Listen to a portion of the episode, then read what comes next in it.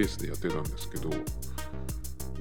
日か4日ぶりくらいですかね。久しぶりにちょっと間が空きまして。その間はですねまあ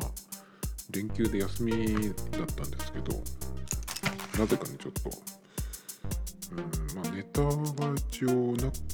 くはなかったんだけどなんか曲をねそろそろ私の作らないとなと思って、まあ、 GarageBand に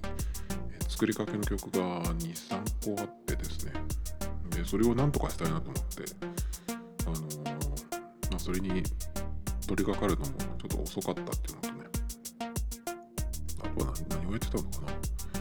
忘れましたけどちょっとそのポッドキャスト熱がね。そのモチベーションがちょっと、えー、あんまり上がってこないっていう中でですね。まあ1週間開かなければいいかなぐらいな感じで。あとねあのネタがまあまああのストックがいっぱいできてたんですけど。結構そのニュースから拾ってきたネタですね。ネタがちょっとねいろんなジャンルのがありすぎて今ねその整理してる整理しないとなっていうとこですね。まあちょっと今日整理をしながらえっ、ー、とまあ、この辺をやっていこうかなというネタをちょっと喋っていくんですけど結構そのストックしてるネタがですねうんとまあ時期的にその今なんだっけコロナウイルスのやつでそのいろんな、動きがあるっていうのが目立つんですけどサンリオピューロランドが3月12日まで休館とかねこれは結構大きい決断かなと思いますけどどこもねあの自分であの判断して行動するっていうとこはおそらく日本はないだろうなと思ってたんですけどここはちょっとあのー、なんか独自の動きをしてますね。誰もあれですよ日本は、えー、自分で決断とか行動責任取ってやらない国じゃないですか。であのー、なんだっけな。すごい昔の話になりますけどクールビズとかって言ってあのジャケットなしでネクタイも外して、えー、やりましょうみたいなね。のでさえそんなのでさえその国がなんか号令かけてやってるような国なので、まあ、おそらくねこういうのもいまだにまあ満員電車も毎日走ってるしね。まあど何が正しいかとかわかんないけど、まあ、どうするのかっていうのは、スパッとこうやる国と全然何もしない国とっていう感じでね。でそういうのがやっぱりちょっと今ニュースで目立つんでその辺をちょっとやろうかなと思ってたんですけどなんかそういうその、うん、社会ネタをやってもあんまり面白くないよなと思って。わざわざさそのこのポッドキャストっていうのはあのなんかのついでに聞き流し系のポッドキャストって言ってるんですけど。例えばなんか移動中にイヤホンで聞きながらとかなんかその料理しながらとかねなんかわかんないですけどなんかのついでに、やるっていう聞くっていうようなそういうなんかお供に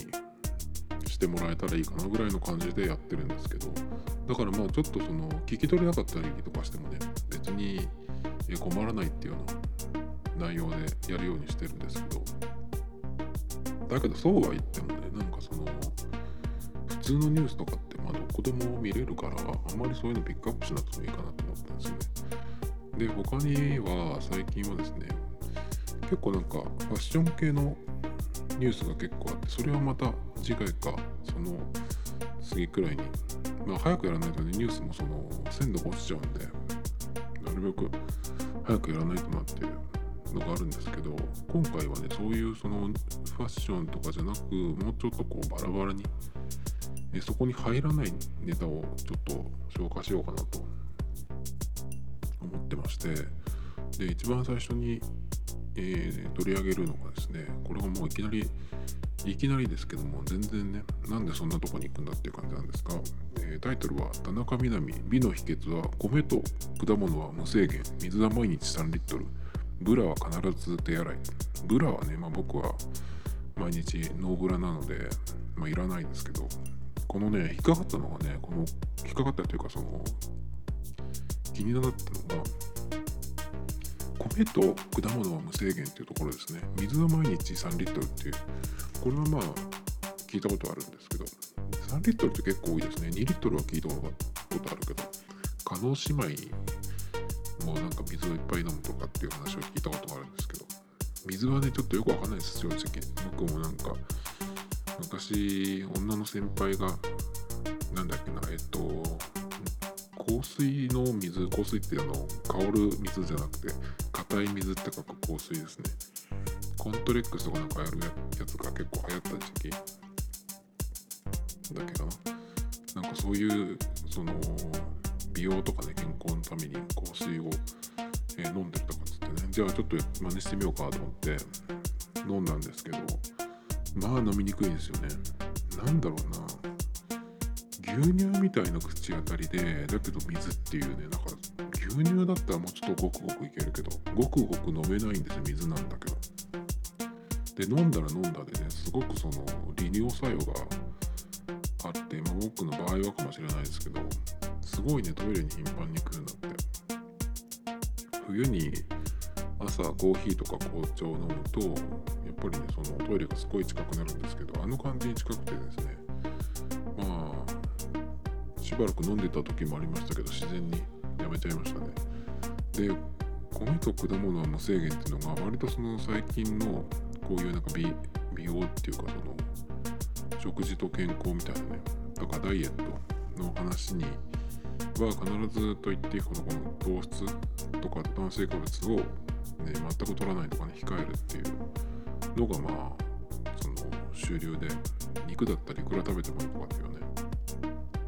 まあどっちにしろ偏ってるんですけどそういう話がまあその最近は普通なんですけどこの田中みな実さんのその食事の仕方はちょっとそれと違ったんでね僕個人的にも炭水化物の取り方はまあ無制限ではないけど別にその控える必要がないかなっていうかね。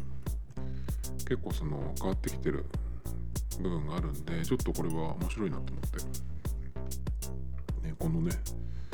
えー、ニュースをピックアップしたんですけどこの田中さんがなんでその、えー、炭水化物みんな割とその避けるところですけどなんでこの人が、まあ、どういう考えで、えー、炭水化物をねしっかりとっているかっていうとこの田中さんは30 30代前半ぐらいの人なんですけどげっそり感が出ると老けて見えるっていうことでまあそれで炭水化物をしっかり取る特にその気にしないでね米と果物は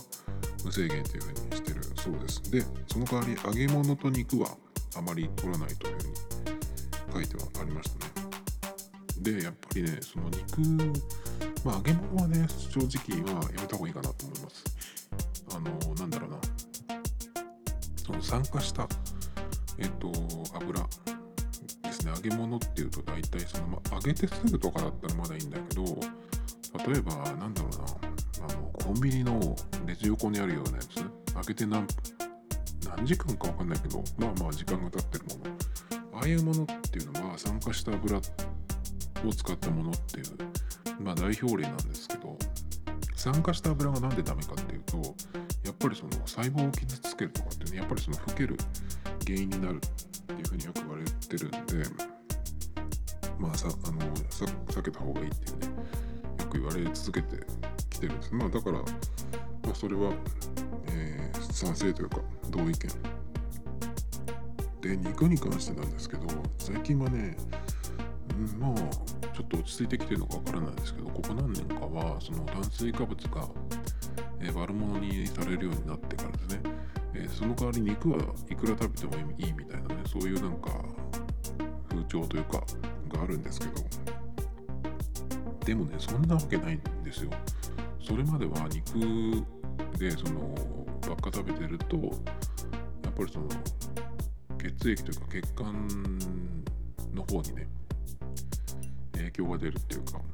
まあ、動脈硬化とかねそういうのがあるんであとはまあ腸内環境のこともあるっていう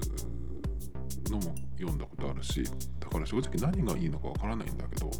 まあ炭水化物取らなければ肉はいくら食べてもいいみたいなそんな偏った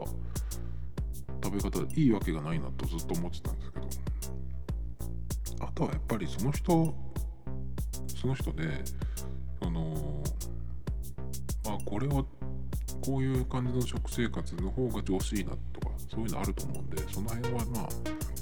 自分のその体と体をなんかその観察というかねしっかりその様子を見てやっていくっていうのもいいのかなと思うんですけど。でこの人がその炭水化物取ったら普通だったらその太るじゃんっていう風になると思うんですけどこの方はですね週に2回のジム通いを3年間続けてるということでやっぱねそういう、うんと、運動するえっと何ていうの習慣がしっかりできてる人っていうのはやっぱり体を動かすためにはあのエネルギーが必要なんで炭水化物取るとその脂肪というかエネルギーが、ね、体に蓄積されるっていうんですけどやっぱりその動いてる人だったらその時にねその、え、炭水化物取った分のエネルギーをそこで使うのでまあ全然、えー、問題ないかな。っていうかねそれよりもしっかりエネルギーを取っておかないと体が動が動かせないのでやっぱり必要なもんですよね。まあその食べ物だけで何とかしようっていうんだったらあの炭水化物抜きにして、まあ、ダイエットっていうことになると思うんですけど。あとねこのその炭水化物のをしっかりとるっていう理由でさっきも言ったゲストリ感が出ると老けて見えるからっていうふうに書かれてたんですけどそれねすごいなんかよくわかるんですよ。あのライズアップの CM 最近見ませんけどあれで結構芸能人の人が急激に痩せたりしてましたけどその出てたお腹が引っ込んでなんかそのちょっと筋肉質になったりとかね。ボディは変わるけど正直ねなんかその顔色がなんかねあんまりそのビフォーアフターのアフターの方があんまりその健康的に見えないっていうかねそういう感じがしてたんですよ。なんかやっぱりそれがそのゲストリ感かなっていうあと何ていうのかな。僕結構流木みたいとかって言うんですけどそのげっそりして頬がこけてみたいなね。痩せてはいるんだけどあとなんかその顔色もなんか土色みたいな感じになってたなっちゃったりとかして。なんかいまいちその太ってた時の方が元気良さそうに見える感じがしてたんで。やっぱその辺もあるんじゃないかって感じですね。だからやっぱりまあ何て言うのかな。うん。あんまり極端なその偏った方っていうのはなんかやっぱりどっかに支障をきたすような気がするんですけど、まあ、僕も週に2回は走ってて最近は10キロが楽に走れるようになってきたので、まあ、そうするとねやっぱりうんしっかり食事もとってないといけないしでなんだっけな今喋ろうと思ったの。とにかくやっぱりあの、まあ、エネルギーがないと動けないっていうことなんで、まあ、その辺はねしっかり、まあ、運動する習慣をまずつけるっていうことかな。そうするとやっぱりおのずと、えー、必要な食事っていうのもね決まってくると思うんでまずやっぱり、えー、運動する習慣があるかどうか動ける体かどうかっていうとこですね。それが先かなっていう感じがしますけど。この田中さんって元 TBS のアナウンサーだったと思うんですけどそのこの人がさの後にフリーになった人かな女子アナでなんかねちょっとこうどうかしちゃったような人がいたと思うんですけどなんかその人がこう見え見なくなってきてから急にこの人のなんか評判が良くなったような気がするのは気のせいかなあんまり僕もテレビをつける習慣が減ってきてるので見る時も E テレとか見ちゃうんで結構しかも夜のね。だから結構まあ見なくなったっていうよりも自分が見てないだけっていう感じもありますけどね。でそれつながりでですね次は防具の記事でえー、エクササイズ不要理想のボディは姿勢で手に入れるっていうのですね。これがね結構えっ、ー、とまあ個人的にはちょっと何て言うのかな。まだこれは理解理解できてないというかそのまあできてないことなんですけどあのねまあその理想のボディを作るっていうので今言ったみたいな運動と食事とかっていうのがまあ普通だと思うんですけどそうじゃなそれだけじゃなくて普段のね姿勢っていうのもその筋トレとかそういうエクササイズするだけじゃなくてそうじゃなくてその普段の時の姿勢とかね体の使い方を、え気にする方がよっぽどそのトレーニングになるというかね体を作る上で重要じゃないかっていうような話なんですけどでこの中にねあのつま先重心っていうのがそれができると全然そのあの体のラインが違ってくるよっていうような話なんですけどこの記事はね。でそのつま先重心っていうのがちょっと僕にはまだなんとなくわかるような気がするけど結構ねやっぱり日本人に多いらしいんですけどつま先重心ができないっていうのはね。やっぱりどうしてもこう歩いててもかかとから着地してみたいなことがあるのでなんかちょっとこれはあの意識して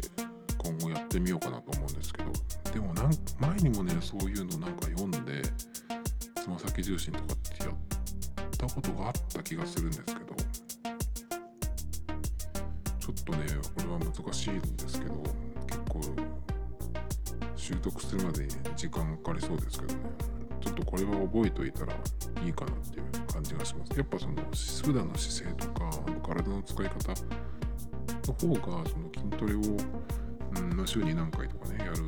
よりかはそのよっぽどやっぱり習慣なので体に影響するかなっていうのは思いますね。あの。なんだろう例えばどっかの部族にアフリカとかの部族の人とかでもすごいごつい人いるじゃないですかあの人たちって別に筋トレを一生懸命やってるとかっていうよりかはああいう筋肉がつくような、習慣というかね生活をしてるからああいう風になるっていうのもあると思うんでまあそれと同じですよね。はいまあそれはその辺でいいとして次はですねまた全然違う話になりますけども。東海道新幹線の電光電光掲示板のニュースが終了になるっていう、え話でですね。あのドアの上のところにね電光掲示板があってあそこにこの1行こうニュースがね流れてたんですけどあれがなくなるってことでね、まあ、それとあと、まあ、新幹線の話で言うと,、えーと、w i f i が順次あの導入全ての車両かなに導入されるっていうことでねまあそれもあってみたいなことなのかなわかんないですけど。まあ結構あのそこの電光掲示板で見たニュースっていろいろあったなとかね思いますけど。うんそれよりも結構 Wi-Fi の方が個人的には気になるかな。なんであのスピードでそんなにどういう仕組みでね電波を飛ばしてんのかなとか思いますけどね。でも Wi-Fi ってやっぱりそういう大勢いるところでつなぐっていうのはそのセキュリティの問題ぱりね結構そういうところこそ Wi-Fi 切って自分のその LT の回線を使うっていうことが多いですね。Wi-Fi 使ってるとねそのまあそれもあるし途中で切れちゃうっていうのもたまにあるしあとはねあの登録して使うっていうのはほとんどだと思うんですけど1日に何時間っていうその制限があって1人当たりの。でしかも15分1回15分っていうのがね結構多いんですよ。だから15分経つと切れちゃうんですよね接続が。でもう一回その接続し直してっていうのでえそれを1日に何回までは使えるっていう制限があったりとかするんで。なんかその15分っていうのはねちょっと短すぎてねどういう基準で15分にしてるのか分かんないんですけどそれだったらいいよっていうふうに結構なっちゃいますね僕なり使わないことの方が多いです、えー、次です、えー、IT メディアニュース。IT メディ IT メディアモバイルのニュースなんです。けど、えー、手数料を超えるメリットはある。ケーキ店ルリスがキャッシュレス対応した結果っていうことで、まあ、キャッシュレスの話はいつも気にしてることなんですけど、まあ、あるね、え、ー、と、都内のケーキ屋さんですね。東京三鷹市のケーキ屋さん。まあ、えっ、ー、と、路面店のお店ですね。まあ、ここが、その、今、えー、消費税増税になって、えっ、と、去年の10月ですか。に、えーと、なりまして、まあ、それを機にね、レジを変えなきゃいけないっていうことを、えー、になってですね、まあ、そこでそれだったら、まあ、このタイミングで、えキャッシュレスを導入したっていうことで、今まではね、現金だけでやってたっていうそうなんですけど、まあ、特にその、えキャッシュレス導入するっていう必要性を感じてなかったっていうのが、ここのお店の代表の方の話なんですけど、で、えー、まあそれで変えてどうなったかってことなんですけどまあ今はその還元があるので結構そのキャッシュレスでいけますよっていうのが分かるとキャッシュレスの方の取引の方が、えー、半分になるっていうこともあるみたいです。一番多い時でね。まああとは3分の1くらいになったりとか。だからまだまだそんなにも多くないんだけど、えっと、あとね、売り上げはどう伸びたのかなとか思ったんですけど、そこはなんかあんまりそうでもないような、変わらないような、特に書かれてないんで、多分、えー、それで上がったっていうことではないと思うんですけど。で、あとね、えっ、と、まあ、これを導入したことのメリットで、えっ、と、まあこのレジをね閉める時にその今今までのその手打ちのねレジだったらあの打ち間違いとかがあったりとかしてね現金がその最後にレジ閉める時に合わないとかっていうことが、えー、まあ当然ね出てくるわけなんですけどまあそれが、えー、劇的に減ったっていうまあそれはそうですよね。ほんとねそのまあ、ここのお店に限らずですけどキャッシュレスの導入する必要性が感じられないみたいにねよく言う人多いんですよだけどえっ、とキャッシュレスでしかほとんど支払いをしてない、まあ、僕みたいな人から言うとあのキャッシュレスじゃないんだこの店は。じゃあやめようっていうのも結構多いんですよね。もうほとんど完全にキャッシュレスになって3年ぐらい経つかな。まあ完全にではないけどもちろん。現金が必要なところはまだまだあるんで。だけどねまあ自分のお金を触らないっていうのが、えー、ほとんどですね。その1ヶ月の中で。今月も触ってないし。今年になってから自分のお金 ATM で出したりとかしたっけかな。多分しないと思うんですよね。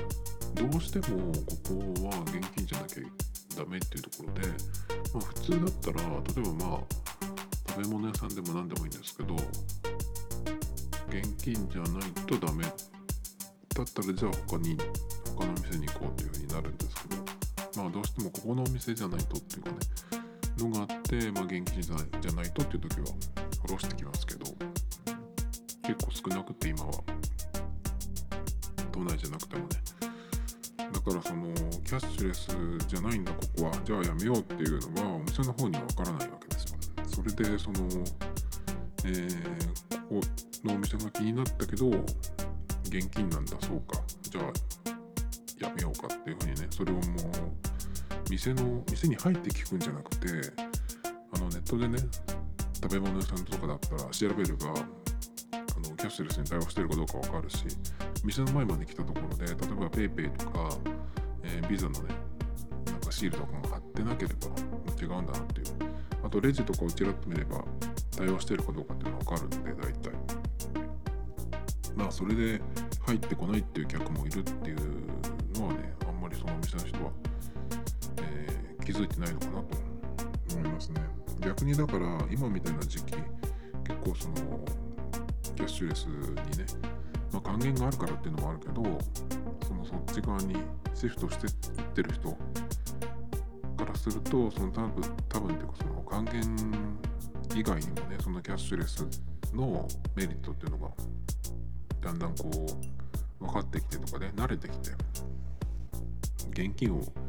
使ってお釣りをもらうでこうコインが財布の中に増えるとかねそもそも財布を持たない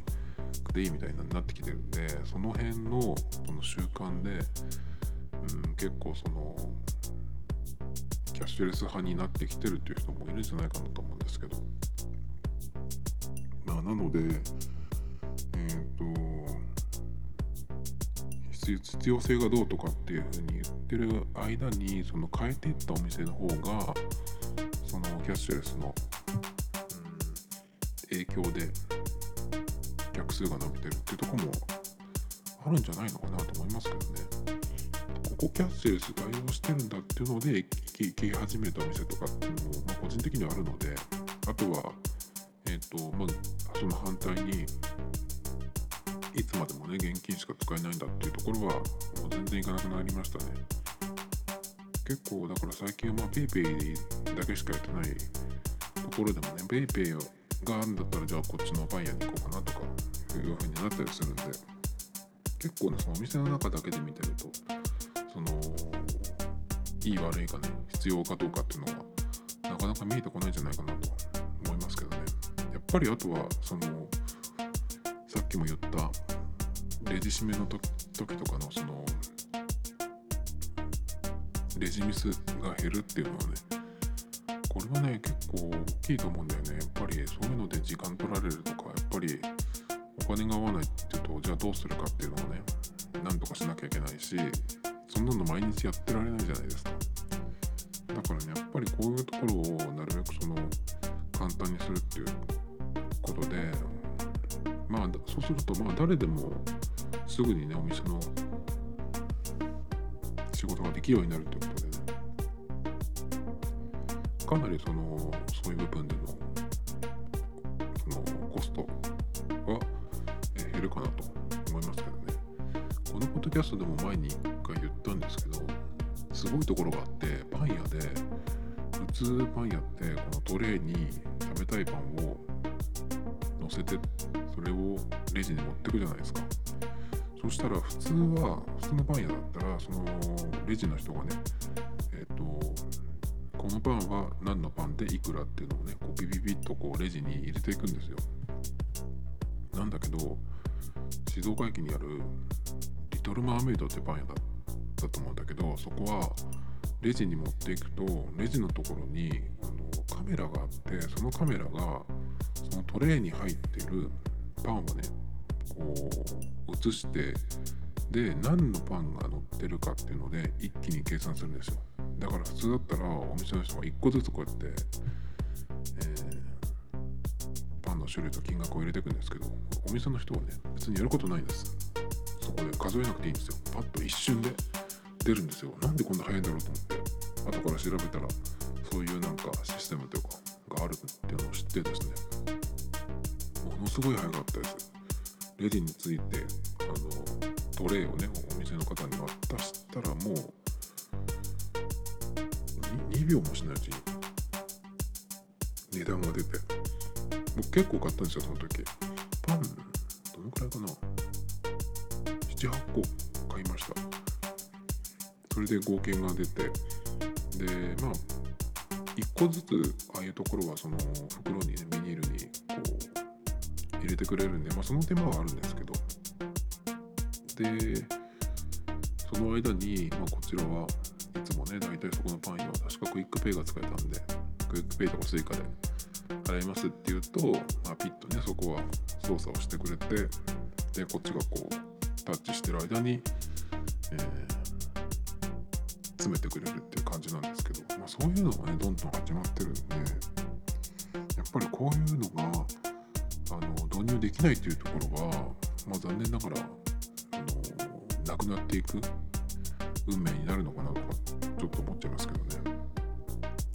ほんとキャッシュレスはうんなんだろうなそのお店側のそのやりたいかどうかその必要かどうかっていうだけじゃなくてその外から見てねその淘汰されていくっていうことにつながるような気がしますけどねなんでうちの店はねじゃあその伸びないんだろうとか思ってる間に他のお店がどんどんそういう新しいことをやっていって、えー、潰れてしまうみたいなこともあるのかなっていうあとキャッシュレス系でもう一個ニュースがあってこれも IT メディアのニュースなんですけどドトールがクレカ決済に対応非接触決済も OK3 月2日からということで。あれドトールって去年だったかくれぐらいに書いたと思うんですけどその時 QUICPay で払ったような気がするんだよね。ID とか Suica がもう使えて QUICPay も使えるようになったような気がするんだけど。まあ地域によって全部じゃなくてっていうことかな。と思いますけど意外にね結構こういうあの全国チェーンのお店でもやってなかったりとかするところがあるんですよね。だけどまあドトールはねちょっと最近はあのやっぱり客層があの年齢層が高いって感じ。年齢層が高いっていうところは今の、えー、ウイルスターゲで言うとやっぱり若い人よりもその高齢の人の方がねやっぱ体力がないんでかかりやすいっていうのが、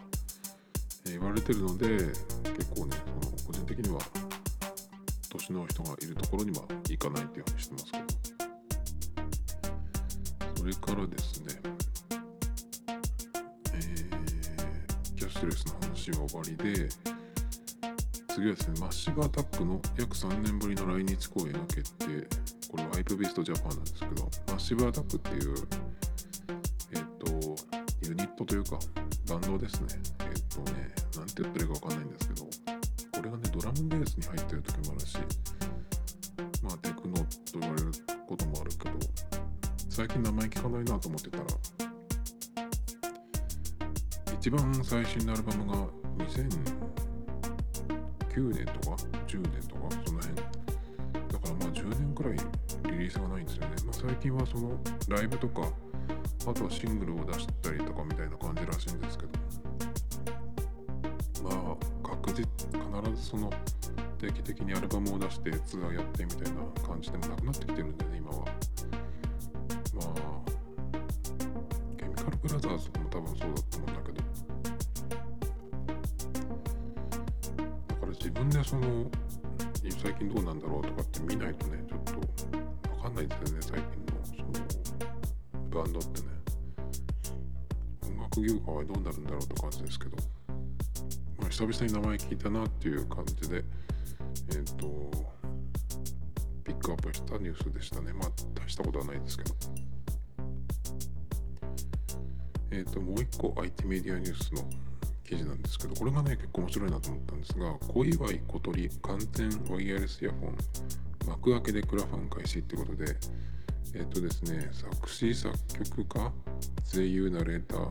の、えー、小祝小鳥さんっていうとオールテックっていうメーカーがコラボした完全ワイヤレスイヤホンを、ま、クラウドファンディングで、え、資金調達してねこんなのを作りますよっていうのをねやってますっていうことでえっ、ともう目標金額は達成してるそうなんですけどこのねイヤホンがちょっと面白くてまあ完全ワイヤレスイヤホンなのでそのケーブルがない、え、ワイヤレスイヤホンなんですけどでもそのワイヤレスイヤホンってやっぱりその遅延がどうしても発生するんですよ。なのでなんかそのゲームとかねあとと僕なんかそうですけど iPhone で GarageBand を使いたいっていう時はちょっと使いにくいんですよ。あの AirPods とかだとね。だからまあちょっと音を確認するぐらいだったらいいんだけどその入力していきたい時っていうのはちょっと使いづらいので、えー、もう全然ダメなんですけど。はっきりねそのずれてるっていうのが分かるんですなんですけどこのワイヤレスイヤホンは実は必要な時にはケーブルをつけて有線にすることもできるってことでこれナイナイスアイデアだなと思って。あのケーブルをつけた時はこの耳の耳たぶの上の方から来るいわゆるあの手話のね、えー、イヤホンのようなスタイルでかけてるんですけど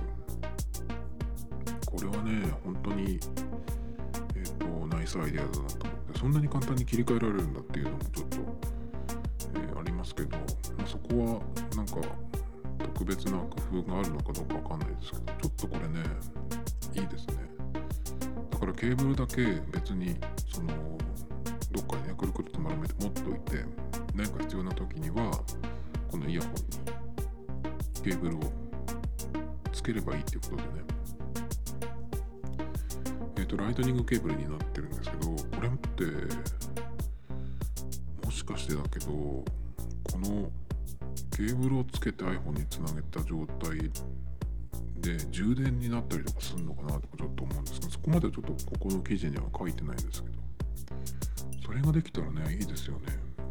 あの最近の一番新しい iPhone とんと AirPods の一部のモデルでは AirPods を iPhone の背中に置いとくとまああの地位でね充電できるっていうのがあるんですけどただあれはその AirPods の充電がなくなっちゃった時はね iPhone のバッテリーが余ってれば、えー、例えばちょっとこれから帰りの分にその弾ける分の充電をするとかねそういう用途はがあるからいいんですけどただそれをやってる間は iPhone が使えないっていうのがやっぱりちょっとだよなっていうのがよく思うんですよ。ま、僕の AirPods は一番最初のやつなのでまあそういう使い方はできないんですけどもしこれがこの有線の状態にしてしかも、えー、音だけじゃなくてね充電もできるとかってなったらすごいなとか思いますけどどうなのかな？そこら辺は書いてないんですけどそういうのって技術的にできんのかなと思いますけどね。iPhone とかだってあのライトニングで充電しながらなんか使うってことはできるじゃないですか。なんかその要領でできないかなと思ったんですけど。ちょっとでもこのまあそれはいいとしてもえー、有線と無線と切り替えられる